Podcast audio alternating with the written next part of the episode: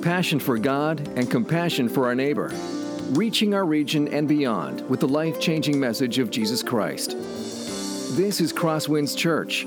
And now, here's Pastor Jordan Gowing.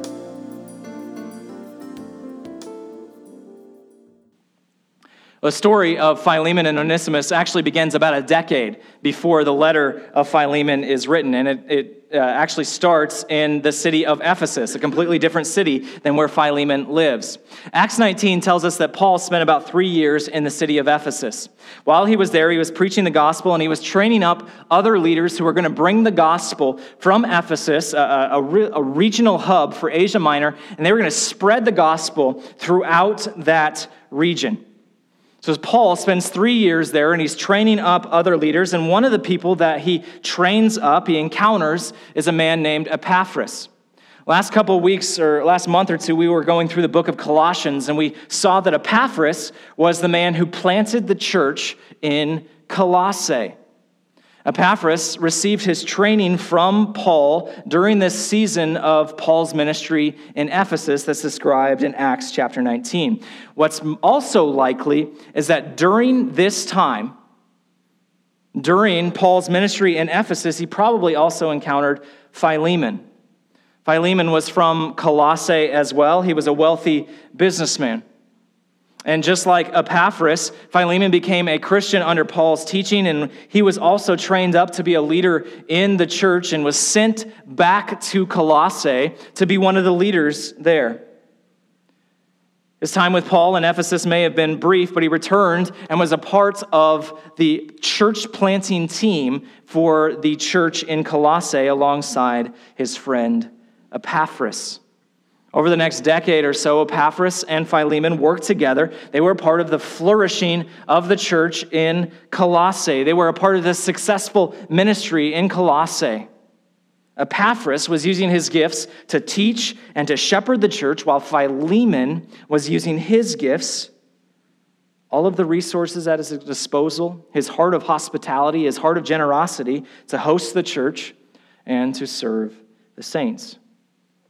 Now, during this decade between Philemon's conversion and between what the, the letter of Philemon describes, Philemon grows faithfully. He grows steadily in his faith as a Christian. He soon becomes known throughout the entire church in Colossae as well as in the surrounding communities as a man known for his faithfulness, a man who is committed to the spread of the gospel. He became known for his generosity to the churches. He built up this reputation during this decade as a life giving Christian, as someone that you want to spend time with, someone who is a source of joy, of hope, of encouragement to those that he comes into contact with. He's a man that was well spoken of by all. In essence, Philemon was the consummate friend. He was dependable. He was encouraging. He was generous. He was the type of person, as I mentioned, that you wanted to be around. After having a, a conversation with Philemon, you would come away re energized. You would come away refueled in your faith. But Philemon wasn't perfect. There's still plenty of parts of his life where the transformational power of the gospel remains surprisingly absent. The old man, the old Philemon, still had a foothold in various areas of Philemon's life, and one of these blind spots in his life was the area of slavery. Paradoxically, Philemon, for all of his generosity toward others, for all of his life giving speech toward the church, for all of his encouragement for his brothers and sisters, somehow continued to own people, something that was completely at odds with what the Bible says. Now, we can, be, we can assume that he treats his slaves well, and yet it's clear that Philemon hasn't fully grasped the power of the gospel, the radical nature of the gospel that is a liberation for people of every background. One of these slaves that Philemon owned was a man named Onesimus. We don't know how long Philemon owned Onesimus, but at some point, Onesimus seizes his opportunity for freedom and runs away from Philemon. What's more, we can gather from the, book, from the letter to Philemon that Onesimus probably robbed him before he ran away. He probably took enough money for him so he could start a new life far away from Philemon, far away from getting from any chance of getting caught as a runaway slave. And so Onesimus, loaded with stolen money, he, he sets off for a new life of freedom and he journeys a thousand miles away to Rome. Onesimus knew that the penalty for a slave running away could be as severe as death. And what's more, he had robbed his master. And so he goes to great lengths to find a place where he will never be found, a place where he can disappear. And so he settles on Rome. Rome, a city of up to a million people living there at the time, a thousand miles away from Colossae, a thousand miles away from Philemon. As far as Onesimus knew, this was the perfect plan to start over. But if you've read this letter, God had different plans. Some people speculate that Onesimus ran into Paul one day while he was walking around Rome. While Paul was preaching in Rome, there was this, this random coincidence where Paul and Onesimus meet. Onesimus becomes a Christian under his teaching, and the rest is history, so they say. I don't think that's accurate. Uh, a couple of reasons. I don't think it's accurate that this was just a pure coincidence that they ran into each other. First, Paul was under house arrest while he was in Rome. It would have been very difficult for Paul to get out and to preach the gospel in the open air. Second, and even more significant, Onesimus would have known Paul's name. He would have known that he was a friend of his master Philemon. And if he would have heard the name Paul, if he would have seen this man Paul, he would have ran the other way for risk of getting caught and turned in to his master, and he never would have had the chance to hear the gospel. I think instead, it's more likely that Onesimus actually seeks Paul out in Rome. Let me, let me explain that. I think once Onesimus finds out that Paul is in Rome, Onesimus seeks him out. Onesimus had done all in his power to get away from Philemon, to get away from his past life. And yet, his mind continued to be drawn to what he had done in robbing his old master. The guilt would not leave him. He couldn't get away from the fact that he had tried to run away, and yet his mind was still with Philemon and it was still with Colossae. God wouldn't let Onesimus go as he, as he attempted to start his new life in Rome, as he attempted to build a life based off of the theft of his master, his conscience was racked with guilt over what he had done. Surely many of us can relate to that. We try to ignore God, but God won't let us go. God continues to remind us of Him. God continues to remind us of the wrong that we have done and the right that we must do. Philemon, excuse me, Onesimus, probably tried many things to clear his conscience. He was a pagan, and so he probably offered a number of sacrifices to the Roman gods, all to no avail. He wallowed in guilt and knew of no way to make things right. But then one day, God intervened. After living in Rome for a season, Onesimus began to hear a name mentioned over and over and over again, and that name was Paul of Tarsus. It was a name that Onesimus knew from the past. It was a name that Philemon had often used with great admiration. Now, Onesimus had likely never met this Paul of Tarsus, but he had seen Philemon's life change after he encountered Paul of Tarsus and his teaching in Ephesus all those years ago. And so, out of options, racked by his guilt, consumed by his guilt, uh, Onesimus seeks out this Paul of Tarsus with the hope that this man will know how to make things right. This man will know how to get rid of the guilt that he feels. Eventually, he finds Paul, and the man that he encounters is a, is a far different man than the one he expected. He finds this Paul of Tarsus in a dirty, small, rented house, chained to a Roman guard, awaiting trial before the Roman authorities. And yet, Paul of Tarsus was willing to hear Onesimus' story. He was willing to hear all that had transpired in bringing him to this point in Rome before Paul. Now, as you may guess, Onesimus certainly gets more than he bargained for when he meets Paul in Paul's house arrest prison cell. In response to Onesimus' confession of this inescapable guilt that he feels, this old man in chains, this Paul of Tarsus, speaks with a fire that Onesimus has never heard before in his life. Paul of Tarsus speaks of this Jesus. It was a name that Onesimus had heard on the lips of Philemon many times before. Paul of Tarsus speaks of this forgiveness of sins, this removal of guilt, this washing of the conscience, and a new life. Onesimus, a man who had, had sought a new life through theft and running away from his problems, now discovered that the key to a new life was found in dying to self and in union with this Jesus that Paul and Philemon spoke about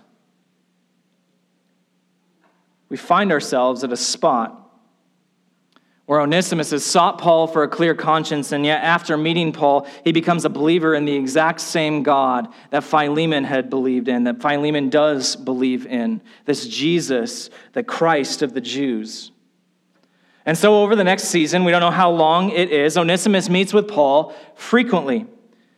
Onesimus grew up pagan, and so he knew nothing of the stories of the Jewish history, of God's people, Israel, of God's plan for redemption for humanity, of this Jesus coming to a small and seemingly insignificant province on the outskirts of the Roman Empire. And sitting under Paul's teaching, Onesimus flourishes. He grows by leaps and bounds in his faith. As Philemon himself would probably have attested, even spending just a small amount of time with this Paul of Tarsus is going to do that to you. Onesimus no longer is the same person that he was when he fled Philemon. But God isn't done with Onesimus at this point. God's not done with him yet. He has been forgiven by God through the mercy of Christ, but before he can make any real, lasting strides in his Christian faith, he has to meet his old master Philemon. He has to ask for forgiveness. And I think if we pause, if we step back for a second, the same is often true of us as well. Grace is free. There's nothing that we can do or have to do to earn that grace.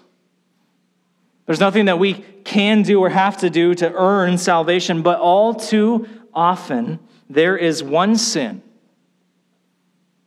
one wound in our past that we must confront before we are able to continue in our spiritual growth.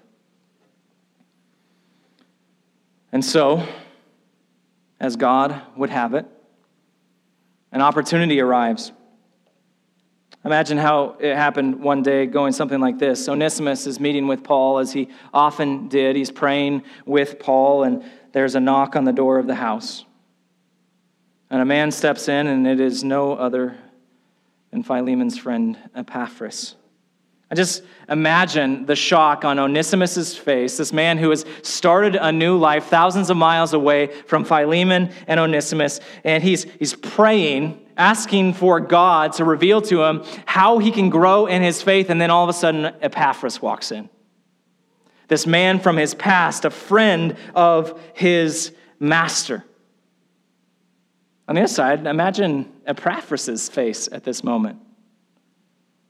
He comes to find the Apostle Paul, the, the man who basically started the, the church, or at least raised him up to start the church in Colossae. And then he walks in and he finds him praying with a runaway thief.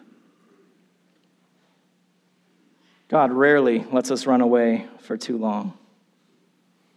Epaphras brought news of the church in Colossae, and he was seeking wisdom from his mentor, Paul. And even though Paul had never been to Colossae, he cared deeply for the church. And so he took some time to write a letter to the church addressing some of the problems and the issues that were facing them and this dangerous new teaching. And so Paul writes a letter to the church in Colossae for Epaphras. And he gets his friend Tychicus, and he says, Tychicus, I want you to bring this letter to Colossae. But Paul wasn't done. He didn't send Tychicus to Colossae alone. Paul and uh, uh, Onesimus knew that as hard as it may be it was time for Onesimus to return to the church in Colossae as well. It was time for him to face his past. Obedience to the gospel necessitated that he seek the forgiveness of the man that he had once wronged. Now, again, imagine if you're Onesimus. This is an absolutely terrifying prospect. The thought of returning to Colossae, traveling over a thousand miles back to his old master, the threat of death looming large over him. And yet, obedience to God would take him right through the valley of darkness. It would take him right into the pain, not help him to avoid it. Isn't that the same today as well? God rarely helps us to avoid the hard moments in life, the uncomfortable conversations, the uncovered areas of unrepentance in our lives. But He does say, I will be with you in the midst of those things as we confront those things. Obedience takes us in the, into the middle of the hardship. And so we get to one of those moments, like Onesimus, where we find ourselves faced with a choice. Are we going to be obedient? Are we going to face the, the terrifying unknown of the future? Will we continue to follow Jesus? Are we going to continue to make that long journey back to Colossae? Or are we going to run away? Are we going to run on our own path to avoid the pain, to avoid the fear, to avoid the difficulties? Running away is certainly easier. It saves our, our fear, it saves our pride, it saves our semblance of control, but it stunts our spiritual growth. It cuts off our communion with Christ. You see, Onesimus knew that there was a possibility he was heading back to face his death, and yet he also knew that his newfound faith would bring him to that point. And so Onesimus is encouraged by Paul, he's encouraged by his new brothers in Rome, and he sets out with Tychicus on the long journey back to Colossae. And what's more, Paul has written a letter to Philemon individually, and he sends it with him, asking Philemon to forgive Onesimus for what has transpired. What seems like it wasn't all that long ago, but for Onesimus was literally a lifetime ago because he is a new man. And so, for a month and a half, Tychicus and Onesimus travel to Colossae, and you can imagine that over those 45 days, Onesimus thought more than once about running away, more than once about just giving up and, and playing it safe. And yet, God gave him Tychicus. God gave him a man to speak into him, to encourage him, to walk with him in the midst of the fear, in the midst of the pain. It is so much easier to walk into the hardship when we don't have to do it alone. And so Onesimus shows up at Colossae. The church is gathered together at Philemon's house. They hear that there are messengers from the Apostle Paul, the ones they've been praying for, and they're overcome with joy. And they read the, the letter that Paul has written to them, to the church in Colossae, with joy. But then they notice the man who traveled with the letter carrier. They notice that it isn't just Tychicus, there's someone else with him. Remember Paul's words from the letter of Colossians, Colossians 4. Tychicus will tell you all about my activity, activities. He is a blessed, bro- a beloved brother and faithful minister and fellow servant in the Lord. I have sent him to you for this very purpose, that you may know how we are, and that he may encourage your hearts, and with him Onesimus, our faithful and beloved brother, who is one of you. They will tell you of everything that has taken place here. The implication of that last sentence is they will tell you every single thing that has happened to Onesimus to change him from this runaway thief into the brother in Christ that you see standing before you. Shock, I'm sure, fills the room as they all realize that this is the exact same Onesimus who had run away from Philemon with some of Philemon's wealth. And now he's been sent back by the Apostle Paul, not as a thief to face justice, but as a brother to receive forgiveness. I imagine that the entire time that the letter to, to the Colossians is read, that, that Onesimus just has his head down the entire time, not wanting to, to make eye contact with anyone in the church that he once served as a slave. It's pretty shocking for everyone there, but I'm sure it was most shocking for Philemon, for his wife Apphia, and for his son uh, Archippus. They were leaders in the church. They had been robbed by this pagan slave, and now that slave stands before them again. And what's more, he has a letter from the venerable Apostle Paul himself. It's the letter that we have before us a letter requesting forgiveness for his crimes. Consider this letter. Paul, a prisoner for Christ Jesus, and Timothy, our brother, to Philemon, our beloved fellow worker, and Apphia, our sister, and Archippus, our fellow soldier, and the church in your house. Grace to you and peace from God our Father and the Lord Jesus Christ. I thank my God always when I remember you in my prayers because I hear of your love and of the faith that you have toward the Lord Jesus and for all the saints. And I pray that the sharing of your faith may become effective for the full knowledge of every good thing that is in us for the sake of Christ. For I have derived much joy and comfort from your love, my brother, because the hearts of the saints have been refreshed through you. Accordingly, though I am bold enough in Christ to command you to do what is required, yet for love's sake, I prefer to appeal to you. I, Paul, an old man, and now a prisoner also for Christ Jesus I appeal to you for my child Onesimus, whose father I became in my imprisonment.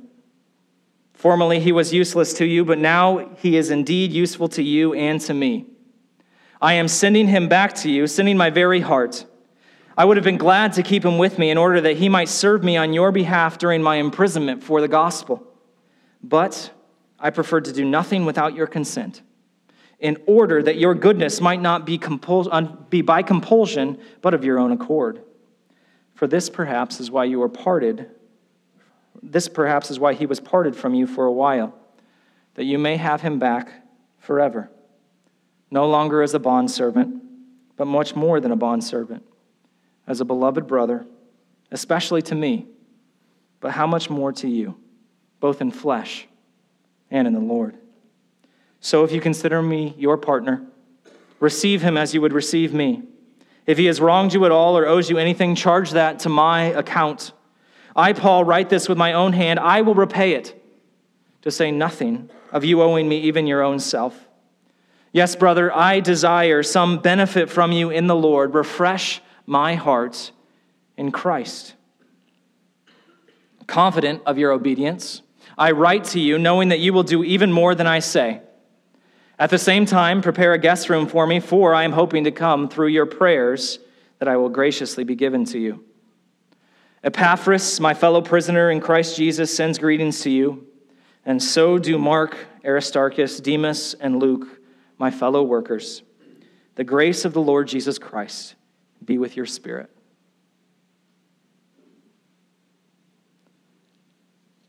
What a powerful, personal, intense letter. This letter is filled with references to Paul's love for Philemon, to Paul's love for Onesimus, the joy that Paul has from Philemon's faithful service, service to the gospel. He makes repeated reference to his desire to make things right between Philemon and Onesimus, two men that he dearly loves. Just consider for a second how this letter starts, how Paul describes himself at the beginning of this letter. And just about every single letter that we have for Paul, Paul begins by describing himself as an apostle of Christ Jesus, but not here. Here he describes himself as a prisoner for the Lord's sake. He's doing something that's far more than just describing his situation here. This is a subtle reminder of the sacrifices that Paul has made for the sake of the gospel. Even as he is about to ask Philemon to make a sacrifice for the sake of the gospel. Paul also knew that this, Paul, Paul knows that this is going to be hard for Onesimus. Onesimus is going to face the one that he had robbed, that he had wronged, that he could be severely punished for doing so. And yet, Paul asks Onesimus to step out in faith, to step into the darkness as a part of the faith that he professes. But this is also a hard moment for Philemon as well. Philemon is a very different person than Onesimus, but he's presented with basically the exact same opportunity as Onesimus is. Philemon is a great man of faith. He is a man who has followed God faithfully in the church community for over a decade. He is known in the church for his faith, his generosity toward others, and now he has an opportunity to show it in a way that he has never shown it before. To make a sacrifice that is costly, to make a sacrifice that is great, but it is a sacrifice that will speak to the power of the gospel more than a hundred conversations ever could. To forgive Onesimus. Consider briefly just the fourfold plea, the fourfold argument of Philemon, or of Paul for Philemon's forgiveness here. First, Paul begins with a word of thanksgiving for the faith and the love of Philemon, verses 3 through 7. Let's go ahead and show that on the screen. We're not going to read through it, but just look at these words. Here we have a genuine prayer of thanksgiving, but it's also a teaching moment. Paul is reminding Philemon of the type of person that he is. He is a man that is known for his love, known for his faith, known for his generosity in the church. He is a man who is a constant source of comfort and encouragement for Paul himself because he is a source of life, a blessing to the rest of the church. Paul tells us that Philemon has refreshed the church over and over again. He's a paragon of encouragement, of revitalization for these people in the church. And now he has an opportunity to do it once more in a way that will speak far louder than anything he has done to this point.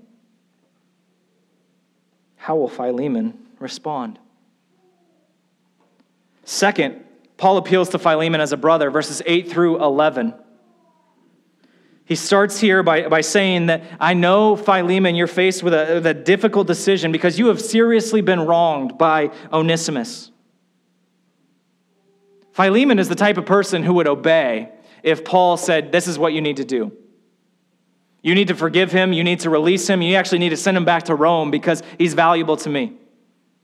Paul very easily could have said that Onesimus would have been freed. He would have been back in Rome.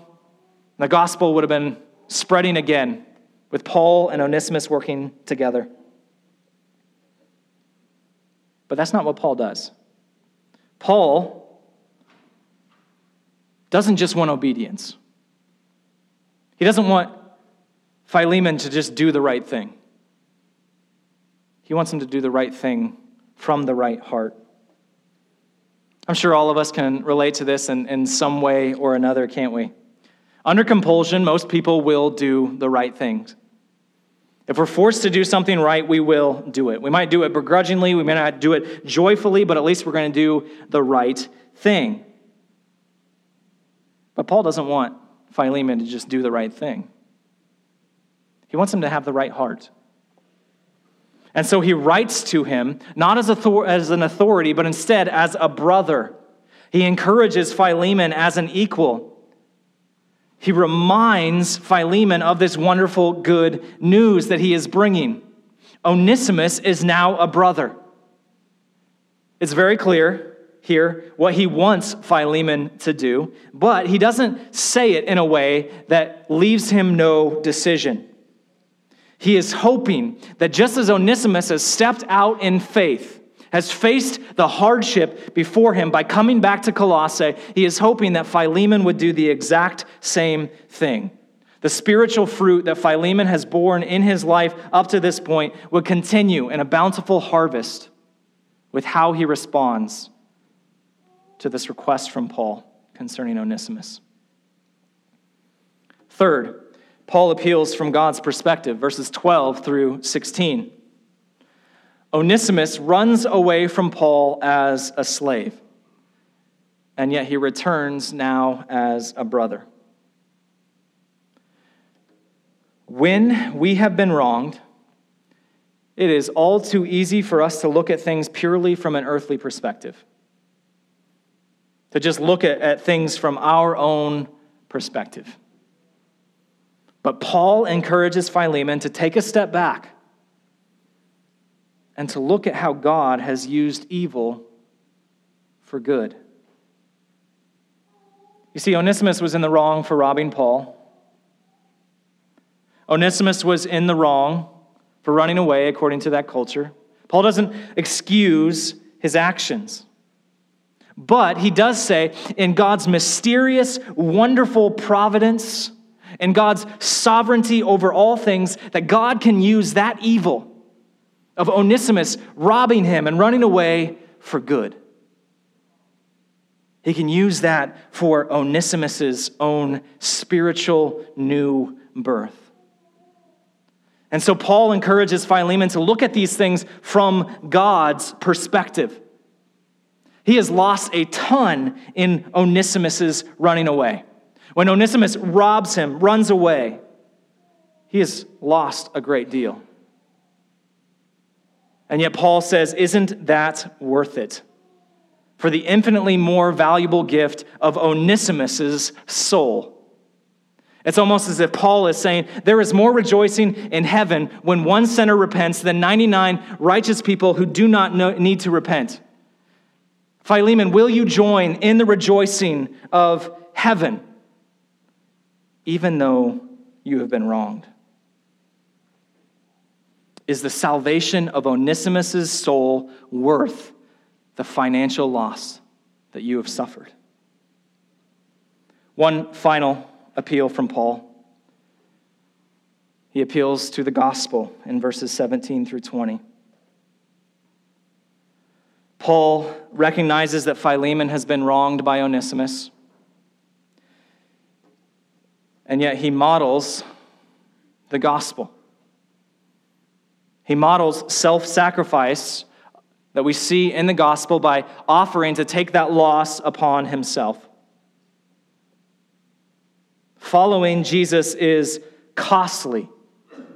It will cost us our pride. It will cost us our selfishness. It will cost us our right to hold on to our anger. It'll cost us our right to hold on to anything that we want and cherish. And yet, Paul's earnest desire here for Philemon is for him to do exactly that. He's reminding Philemon of his calling. You have been wronged. How will you respond? Philemon and Onesimus remind us all too often, God brings us right into the hardship, face to face with it, rather than letting us avoid it. And He does so because He loves us. And He wants us to grow in our trust of Him. So this morning, our question is how will you respond? How will you respond when you are faced with a difficult call of obedience or the evil or the easy path of avoidance? How will you respond? It would have been far easier for Onesimus to return to Colossae. It would have been far easier for, On- for Philemon to refuse to even look at Paul's letter, let alone the notion of forgiving this runaway thief. But in doing so, they would have robbed themselves of the opportunity God was giving them to let God work in their hearts. When you are faced with difficult call of obedience, how will you respond? You see, this morning, perhaps you, uh, as we look at this story, you find yourself relating to Onesimus, even as God is nudging Onesimus to take the hard steps of, of seeking for forgiveness, showing repentance with his life. Perhaps God is calling you to do the same. And it doesn't just have to be repentance, it can be the uncovering of hidden sin. Perhaps God is calling you to take that step, step of obedience. It may cost you your pride, it may cost you your reputation. It may cost you even more than that. Is obedience to Jesus worth it? On the other hand, you might find yourself relating more to Philemon. You feel as though you've been wronged in the past, and you probably have. And yet, God is asking you to forgive. For Philemon, this was the most difficult expression of his faith in his life. He had been a Christian faithfully for 10 years, and now he's faced with the most difficult decision that he has to make. God is asking him to forgive a brother for the sake of the gospel. Perhaps God is asking you to do the same. Are you willing to follow Jesus, even into the hardship, into the difficulty, and into the pain? This morning, if God is impressing on your heart the call to follow, to follow into the darkness, into the hardship, as a sign of your obedience to Him, follow Him. Know that God is with you, and He will see you through to the other side. Let's pray.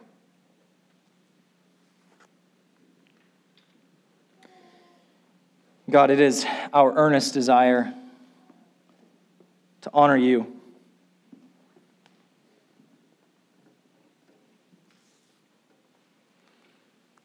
To follow you even when it's hard, when it hurts, it's painful.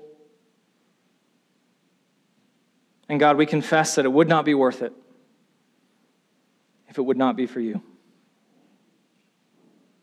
It would not be possible if it weren't for you walking with us. Give us grace, God, as we seek to honor you, as we seek to follow you. Help us, Lord, in every season to bear much fruit and to give you much glory. It's in Jesus' name we pray. Amen. This has been a presentation of Crosswinds Church. More of Pastor Jordan's sermons can be found online at crosswinds.tv. Thanks for being with us, and may God continue to enrich your life.